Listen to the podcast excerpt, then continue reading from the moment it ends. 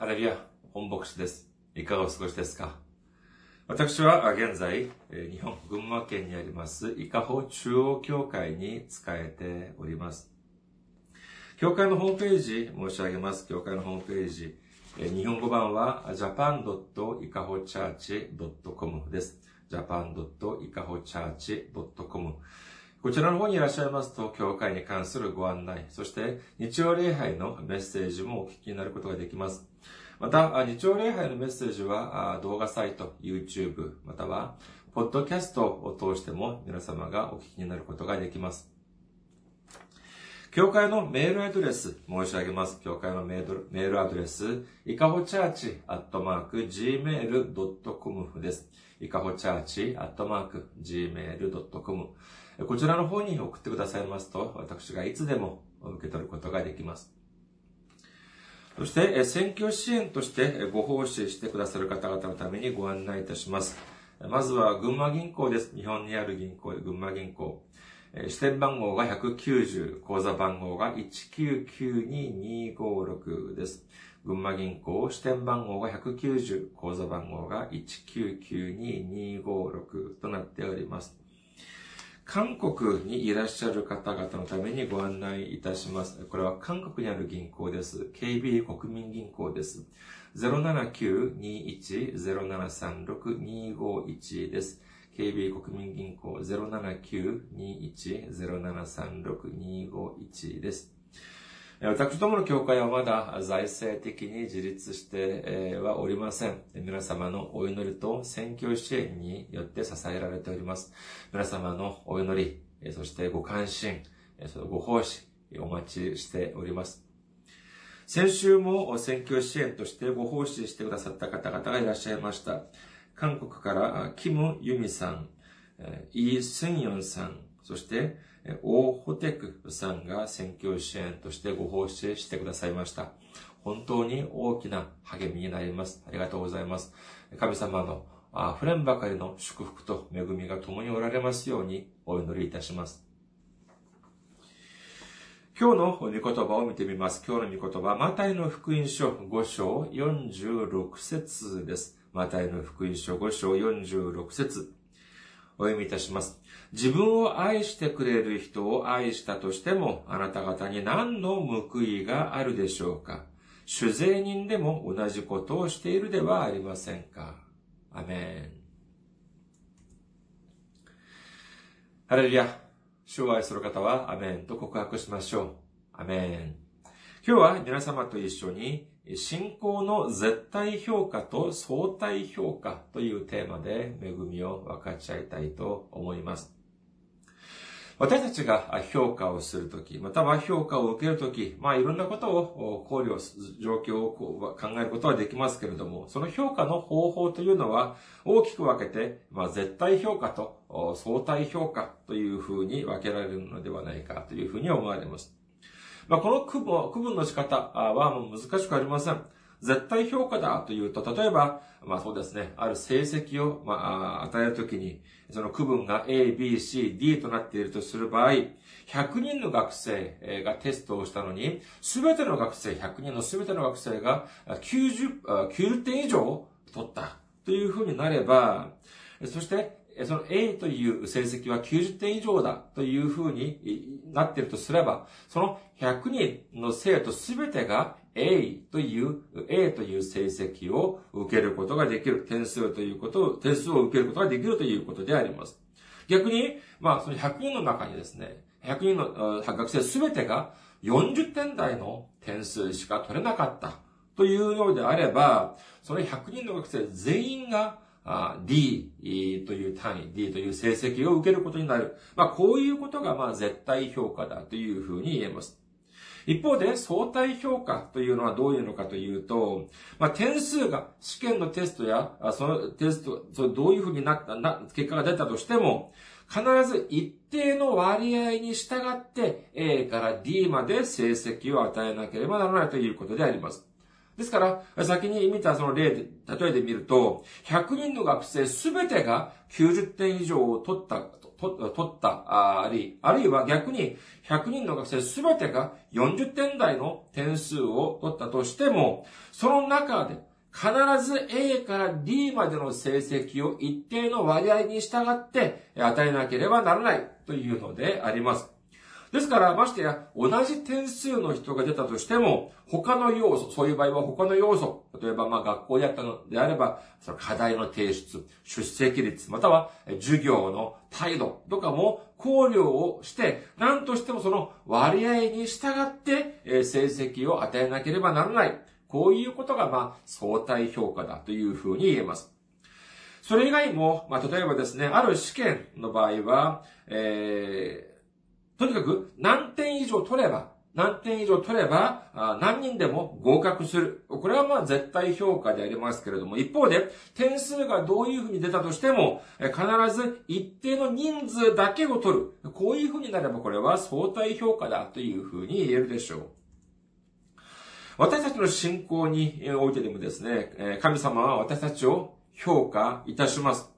聖書を見てみても、神様から、えいい評価を受けるというふうになれば、それは大きい祝福を受ける。しかし、悪い評価を与えられると、祝福が少し減ったりですね、あるいは極端な場合、呪いや罰までも受けることになるということをもういくらでも聖書の中で見ることはできます。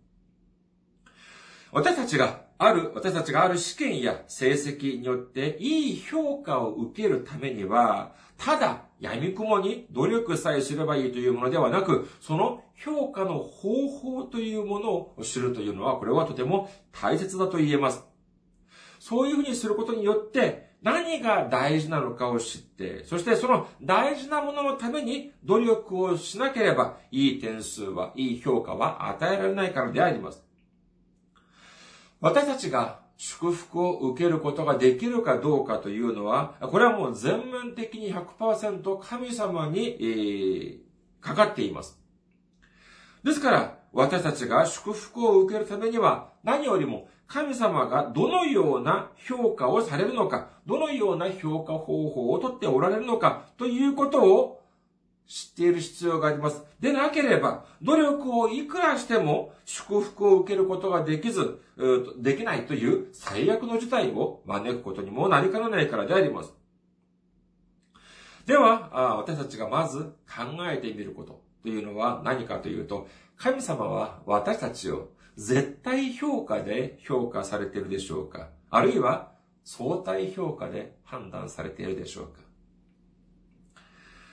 このためにまずは今日の本文の前に出てくる御言葉から調べてみることにいたします。まずは、今日はマタイの福音書5章38節から42節まで見てみることにいたします。マタイの福音書5章38節から42節 ,2 節です。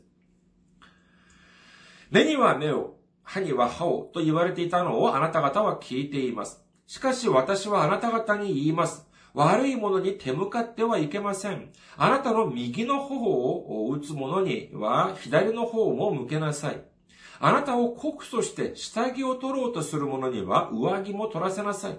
あなたに1ミリオン行くように強いる者がいれば一緒に2ミリオン行きなさい。求める者には与えなさい。借りようとする者に背を向けてはなりません。このように、えー、イエス様はおっしゃっておりますけれども、まず38節の御言葉から見てみましょう。38節の御言葉、またの福音書5章38節目には目を、歯には歯を、と言われていたのを、あなたは、あなた、あなた方は聞いています。こういうふうにイエス様がおっしゃったのは、これは出エジプト記に出てくる御言葉を引用されたものであります。主は、出エジプト記21章24節から25節において次のようにおっしゃっております。出エジプト記21章24節から25節目には目を、歯には歯を、手には手を、足には足を、やけどにはやけどを、傷には傷を、打ち傷には打ち傷を持って償わなければならない。まあ、これはまあ、世の中ではですね、ハムラビ法典に出てくる内容として、まあ、知られておりますけれども、それ以前に、神様はもうすでに立法においてこのようなことをおっしゃったのであります。まあ、このようにまあ有名な言葉でありますから、世間でも時々この言葉を引用したりもするようでありますが、まあ、えーほとんどの場合ですね、これを少し誤って理解していることが多いように感じられます。いわゆるまあ目には目を、歯には歯を。このように聞かれると皆様はどのように思われますか？映画やドラマのような場合を見てみると、例えばですね、私がこれくらい被害を被ったのだから、必ず復讐しなければならない。こういう場合に、このようなセリフを使うようであります。数年前には倍返したっていう言葉も使われていましたようでありますけれども、それでは、神様は私たちに必ず復讐しなさい。こういうふうにおっしゃっているのでありましょうかもしそうだとしたら、ちょっとおかしなことが起きてしまいます。まず、信玄24章29節を見てみましょう。信玄24章29節私が、彼が私にしたように、私も彼にしよう。彼の行いに応じて仕返しをしよう。と言ってはならないというふうに書かれております。次に、ローマ人の手紙をも見てみましょうか。ローマ人の手紙12章19節愛する者たち、自分で復讐してはいけません。神の怒りに委ねなさい。こう書かれているからです。復讐は私のもの。私が報復する。主はそう言われています。もちろん、出エジプト記に出てくる御言葉は、神様が直接おっしゃった言葉であり、信玄はほとんどの場合、ソロモン王が、そしてローマ人の手紙は、使徒パウロ王によって書かれたものであります。それぞれ違います。しかし、私たちは何を信じているでしょうか第二ティモテの手紙3章16節聖書はすべて神の霊感によるもので、教えと戒めと強制と義の訓練のために有益です。そうなんです。私たちが持っているこの聖書、66冊、66巻、旧約聖書は39巻、新約聖書は27巻、すべてが神の霊感によって書かれているものであり、お互いに全く矛盾がないと、もう完全なる神様の御言葉であるということを信じる皆様であらんことをお祈りいたします。しかしもし、先ほど見たように、出エジプト記21章24節から25節に出てくる、目には目を、歯には歯をという言葉が、復讐をしなさいという言葉だというふうに理解をするのであれば、これは、その辻褄が合わなくなってしまいます。では、これはどういう意味かというと、これは復讐をしなさいという意味ではなく、逆に復讐を制限しているというふうに理解しなければなりません。どうしてかというと考えてみましょう。私がある人から被害を受けました。すると、その被害と同じ分量の保証や、または賠償を受けなけ、受ける必要がありますが、これを被害を受けた私が一方的に判断できるでしょうかまあ、皆さんのように良心的な 方だったら、それでも大丈夫かもしれませんけれども、世間的に見るとですね、自分が受けた被害を少し多めに相手側から奪い取ろうという傾向もなきにしもあらずのようであります。これは古今東西、やはり同じであります。しかし、この首都エジプト記に出ているその御言葉というのは、まあ、簡単に言えば、少し被害を被ったにもかかわらず、たくさん奪い取ろうとするな。被害を受けただけ、それくらいだけ請求をしなさいという内容なのであります。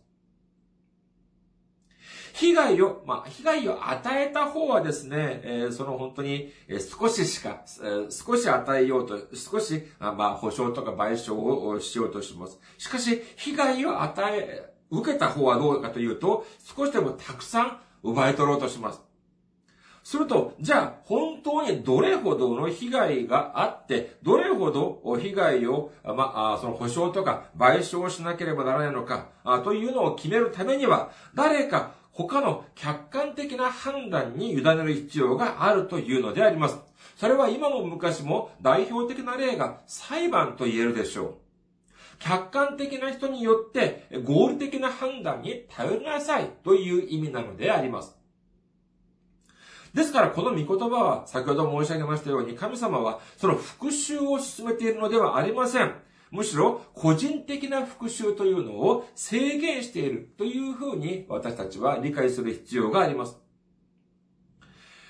しかし今日イエス様は何ておっしゃってるでしょうかマタイの福音書5章38節を見てみましょう。38節か39節目には目を、歯には歯をと言われていたのをあなた方は聞いています。しかし私はあなた方に言います。悪いものに手向かってはいけません。あなたの右の方を打つ者には、あなた、左の方も向けなさい。あなたを告訴して下着を取ろうとする者には上着も取らせなさい。こういうふうに言っているのであります。イエス様は復讐をするなというレベルではなく、あなたの右の方を打つ者に左の方もさ打ちなさいというふうに向けなさい、向けなさいというふうに言っている、おおっしゃっているのであります。これはどういうことかというとですね、神学者は、ある神学者はこのように、この、この御言葉を解釈しています。まあ、ほとんどの人を見ると、まあ、右利きの人が、まあ、多いのではないでしょうか。それ右利きの人が、力を込めて相手の方を殴ろうとするという場合はどうするでしょうか？普通はこういうふうに手のひらで相手の顔を平手打ち、ビンタというふうに、えー、まあ、その攻撃をするはずです。そういうふうになるとどうなるのかというと、相手はどちらの方が当たりますか？そうです。左の方が当たります。しかし、イエス様は、どう、なんておっしゃってるかというと、あなたの右の方を打つ者には、あなたの左の方も向けなさいというふうにおっしゃっているのであります。右利きの人が相手の右の方を攻撃するというのは、これはどういう場合かというと、それは手のひらで叩くのではなく、手の甲で相手の右の方を打つ、叩く、まあ、こういうふうにですね、え叩く、叩く、まあ、叩くという表現があいいかもしれませんえ。そういうのを意味する、こういうふうに解釈している神学者がいます。それこそとても驚くべき解釈であると言えます。このように解釈をするとですね、次に出てくる御言葉の内容が全て理解できることになります。皆様はどうですか？ビンタとか殴られたことありますか？まあ、当然、まあ、それは、えー、悪いことではありますけれども。まあ、普通、まあ、平手打ちというと、先ほど申し上げましたように、まあ、右手で相手の左の方を、まあ、手のひらで叩くという方法でありますけれども、手の甲でですね、自分の右の方を叩かれたことは終わりでしょうか？この、ま、右のその方を手の甲で叩かれる、こういう場合のこの攻撃、これは二つの特徴があるのではないかというふうに思われます。まずはじめに、痛さで言うとどうでありましょうかどちらが痛いかというと当然、えー、その平手打ち、手のひらで左の方を攻撃される方が、打たれる方が当然痛いはずです。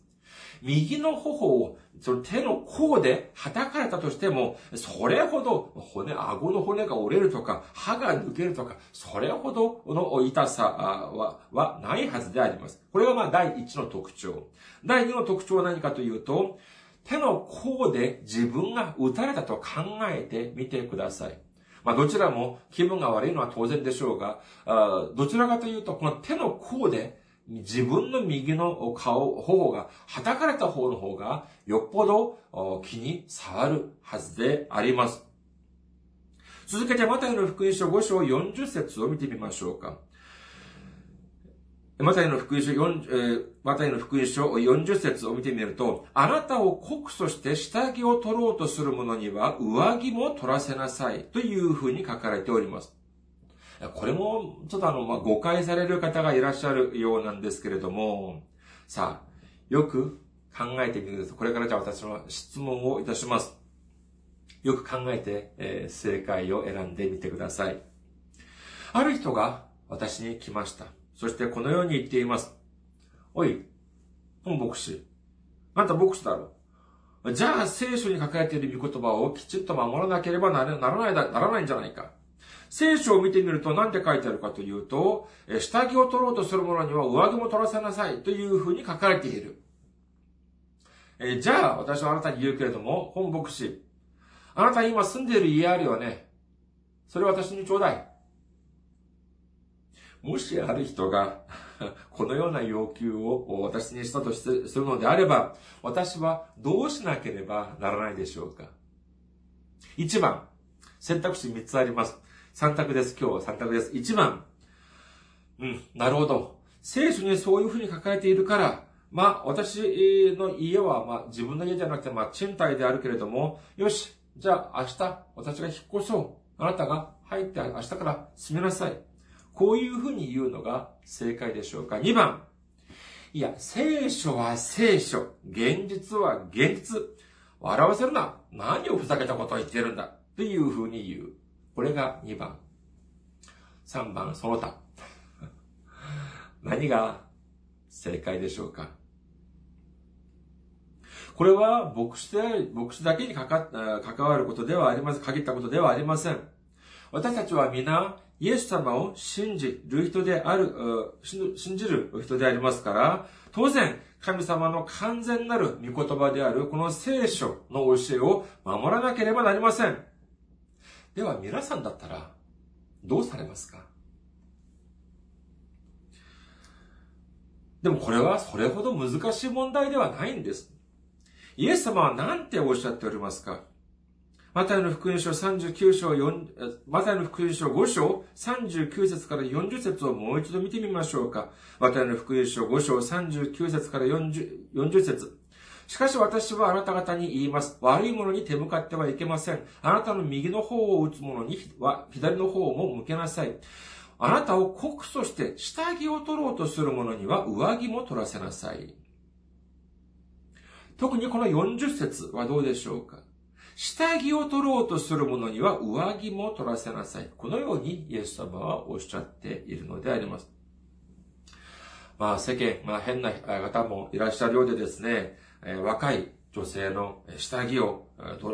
取ったりする、そういう泥棒、ま、そういう泥棒がいるというふうに言われますが、当然ながら、ここではそういうことを言っているのではありません、おっしゃっているのではありません。自分が持っているものの中で値打ちが本当にないもの。例えば、私が今着ている、新しいものではなく、私が今着ているランニングなんてどうでしょうか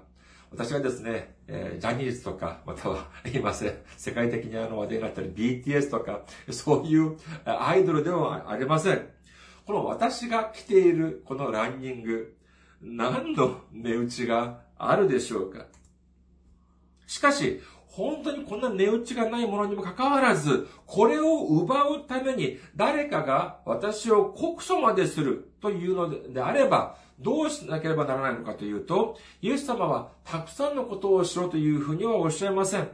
新しい服を買ってあげろというのでもありません。誰かがあなたにそれほど値打ちのないものを奪おうとするのであれば、その人は本当にそれ以上に困っているはずです。ですから、あですからあなたが着ているそのランニング、その下着も奪おうとするのではありませんかだったら、いっそのこと、ほら、あなたが持っている服の中で着て、最近着ないその上着一つあるじゃない。あれも一緒に与えちゃいなさい。こういうふうにイエス様はおっしゃっているのであります。そして続いて、マタイの福音書5章41節を見てみましょうか。マタイの福音書5章41節あなたに1ミリオン行くように強いる者がいれば、一緒に2ミリオン行きなさい。ここで1ミリオン、2ミリオン、2ミリオンというふうに言われていますけれども、この1ミリオンっていうのは、成人男性の、まあ、成人男性が1000歩歩く、1歩、2歩、3歩って、1000歩歩く距離。まあ、成人男性平均で見ると、まあ、その歩幅っていうのは、まあ、1メートルをまあ少し超えるぐらいじゃないでしょうか。ですから、1000歩というと、まあ、1.2メートルとして、1000歩というと、1200メートル、まあ、1.2キロぐらいだというふうに考えますと、誰かが1.2キロぐらい1.2キロぐらい行かせる。それくらい、まあ、骨を折らせるというのであれば、いっそのこと1.2キロではなく、2.4キロぐらい行く、そういうくらいの、まあ、その、努力、それぐらいはしてあげなさい。こういうふうにおっしゃっているのであります。そして42節を見てみるとどうなっているかというと、求めるものには与えなさい。借りようとするものに背を向けてはいけません。っていうふうに書かれておりますけれども、またこれだけを引用してですね、えー、私が、えー、欲しいというもの、あなたはみんな私にくれなければならない。というふうに、えー、おっしゃる場合がああるようでありますが、そんな、あの、ダダはくれないでください。考えてみてください。誰かが私に来てですね、おい、本牧師、私がお金に困ってるんだけども、あなたに、あ、いや、困ってるから、あなたは私に100万円貸してくれ。ほら、聖書には、えー、貸して、このくれっていうのを拒んではいけない。背を向けてはいけないっていうふうに書いてあるじゃないか。というふうに、えー、おっしゃるのであれば、どうしなければいけないでしょうか。この42節に関してですね、ドイツの有名な神学者であるアウグスト・トールクはこのように言っております。もし求めるものに全てを与えなければならないのであれば、殺人者が狂気をくれというのにも従わなければならないのかというような極端な表現を使っております。今この39節から続いているその御言葉というのはもうすべて一つの内容を繰り返しイエス様をおっしゃっている。このように見なければならないでしょう。これはあるいは私たちが最も大事だと考えているもの。それを捨てなさい。こういうふうにおっしゃっているのであります。それを与えちゃいなさい。こういうふうにおっしゃっているんです。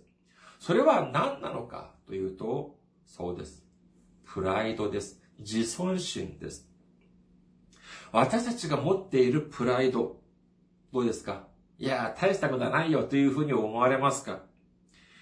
いいえ、違います。これのためにどんなにたくさんの争いが生まれ、そしてましてや、どれほど恐ろしい事件まで起こるのか知れません。私たちのプライドが傷ついた時には、イエス様を思い浮かべてみましょう。いろんな意味で、私より、私たちより優れている人から無視された。それでも気分が悪いのに、拭うことができない罪人、罪人から、罪人によって、神様の一人子が侮辱を受けたと考えてみてください。どれほどプライドが傷ついたでしょうかしかし、イエス様はどうだったでしょうかイザヤ書で予言されている見言葉を見ています。イザヤ書53章5節から7節です。しかし彼は私たちの背きのために刺され、私たちの咎のために砕かれたのだ。彼への懲らしめが私たちに平安をもたらし、その打ち傷のゆえに私たちは癒された。私たちは皆羊のようにさまよい、それぞれ自分勝手な道に向かっていった。しかし、主は私たちすべてのものの咎を彼に負わせた。彼は痛めつけられ、苦しんだ。だが、口を開かない。放り場に惹かれていく羊のように、毛を刈る者の前で黙っている目羊のように、彼は口を開かない。神様の一人子イエス様は罪深き私たちのために無知に打たれてくださいました。血を流してくださいました。そして、罪深き私たちのために十字架にかけられることによって、命までも与えてくださいました。そして、それこそ言葉では言い尽くせないような迫害を受け、それによって、とてもたくさん深いプライドが傷つけられたはずであります。しかし、にもかかわらず、私たちのために口を開かなかった。そのすべてを追われた。その、というのであります。すべてを自分が追っていかれたというのであります。ローマ人の手紙5章7節から8節を見てみましょう。ローマ人の手紙5章7節から8節正しい人のためであっても死ぬ人はほとんどいません。善良な人のためなら進んで死ぬ人がいるかもしれません。しかし、私たちがまだ罪人であった時、キリストが私たちのために死なれたことによって、神は私たちに対するご自分の愛を明らかにしておられます。これこそが神様の愛、これこそがイエス様の愛であるということを信じる皆様であらんことをお祈りいたします。自分のプライドを守りながら、どうやって愛というのを言うことが、口にすることができるでしょうか私たちが、私たちは忘れてはなりません。信仰の中にももちろん絶対評価というものがあります。それはまさしく信仰であります。信じることであります。使徒の働き16章31節を見てみます。使徒の働き16章31節二人は言った。主イエスを信じなさい。そうすればあなたも、あなたの家族も救われます。ガラタイ人の手紙3章6節アブラハムは神を信じた。それで、それが神の義と彼の義と認められたとある通りです。このように信仰においては、これは絶対的評価です。私たちは信じればいいんです。信じることによって、私たちは義と認められ、そして救われるということを信じる皆様であることをお祈りいたします。しかし、それが全部ではないんです。相対的な評価も間違いなくあるというふうに聖書には書かれております。それがまさしく今日の本文であります。またの福音書5章46節自分を愛してくれる人を愛したとしても、あなた方に何の報いがあるでしょうか？主税人でも同じことをしているではありませんか？私たちが隣人を愛するというのはとても大事であります。しかし、今日の御言葉はどうでしょうか？自分たちが先に隣人を愛するのではなく、誰かが、誰かが自分を先に愛してくれる人に対して、その人を愛したとしても、それでは何の報いもなる、何のご法、何の褒美もない、こういうふうに書かれているのであります。そして続いて、そういう主税人もそういうふうにしているというふうにイエス様はおっしゃっております。皆さんご案内のように、この主税人というのは、今で言う税務署の公務員ではありません。そうではなく、当時、当時はこの罪人の象徴として言われた人であります。同じイスラエルの民でありながら、同族の血を吸う売国国土のような存在でありました。そのような罪人であったとしても、自分を愛する人を愛することができるというふうにイエス様はおっしゃっております。しかし、そういうふうにしたとしても、何の報いがない。あなたが、あなたたちがその人たちと同じことをしても、やはり何の報いはない。何の褒美もないというふうに、イエス様はおっしゃっております。私たちにとって救いというのは終わりではありません。もし救いというのが終わりだったとするのであれば、このような分厚い聖書は必要なかったかもしれません。ただお祈りをして、ただ礼拝を捧げ、ただ献金をして、まあ、時々断食もしたり、それで十分ではないかというのであります。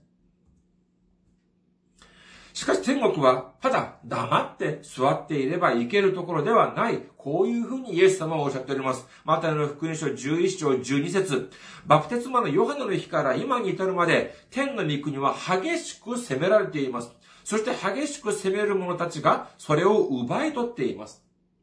ピリピ人の手紙3章14節キリストイエスにあって神が上に召してくださるという、その賞をいただくために目標を目指して走っているのです。天国、天の御国というのは激しく責められているというのであります。この激しく責めるというのは何でしょうか？これは必ず奪い取るために激しく責めるという、全力を尽くして攻めるというのであります。それは何のためですか？そうです。天の御国を勝ち取るためだというふうにおっしゃっております。そして、神様がくださる賞のために、私たちはその賞をいただくために目標を目指して走っている。こういうふうにパウロは告白しているのであります。パウロが、パウロでさえも目標を目指して走っているというのでありますから。それなのに、私たちが余裕を持って、えー、こう悠々と歩いて、歩くわけにはいかないではありませんか。そのために何をしろというふうにイエス様はおっしゃっているのでありましょうかそうです。相対評価です。いくらいいことだとしても、他の人たちと同じことをしたって、何の賞もない、何の褒美もない、何の報いもないというふうにおっしゃっているのであります。じゃあ何をしろというふうにおっしゃっているのでありましょうかそうです。私たちが少し持っているこのプライド、これを少し分けましょう。主のために、イエス様のために分けましょう。そして、その分けたもの、そのプライドを他の人たちに分け与えようではありませんか。お金をたくさん使いなさいというのではありません。たくさんの犠牲を払いなさいというのでもありません。あなたがあまり着ない服あるじゃない。あってもなくても同じようなその服。そ、それくらいの費用です。1キロ行くのを2キロ行くぐらいの、まあ、黒、努力です。1キロって言ったら、あまあ普通成人男性では歩くとまあ15分くらいかかります。車で行くと1分もかかりません。それを2キロぐらい行く。それぐらい努力してあげなさい。それぐらいの努力をしてあげなさい。それぐらいのプライドを分け与えなさい。ということなのであります。イエス様が私たちのために捨て、お捨てになったプライドと比較するのであれば、私たちが持っているプライドというのは、それこそもうチリアクタのようなものではありませんか？しかし私たちは、それ、そういうことにしがみついている時が多々あるのであります。しかし信仰においては、ただはありません。ルカの福音書6章38節を見てみましょう。与えなさい。そうすればあなた方も与えられます。詰め込んだり、ゆすったり、入れたり、盛り上げたりして、気前よく測って懐に入れてもらいます。あなた方が測るその測りで、あなた方も測り返してもらえるからです。私たちが、私たちのプライドを隣人に与えたときに、その、それによって、その隙間ができているところ、そこに神様は溢れんばかりの祝福で満たしてくれるということを信じる皆様であることをお祈りいたします。私たちが、私たちは、主が私たちのために分け与えてくださった大きな偉大なる愛を記憶に留めて、そして隣人に私たちの心を分け与えてくれ、分け与えることによって、主によって、それこそ計り知れない大きな祝福をすべてお受けになる皆様であることをお祈りいたします。ありがとうございます。また来週お会いしましょう。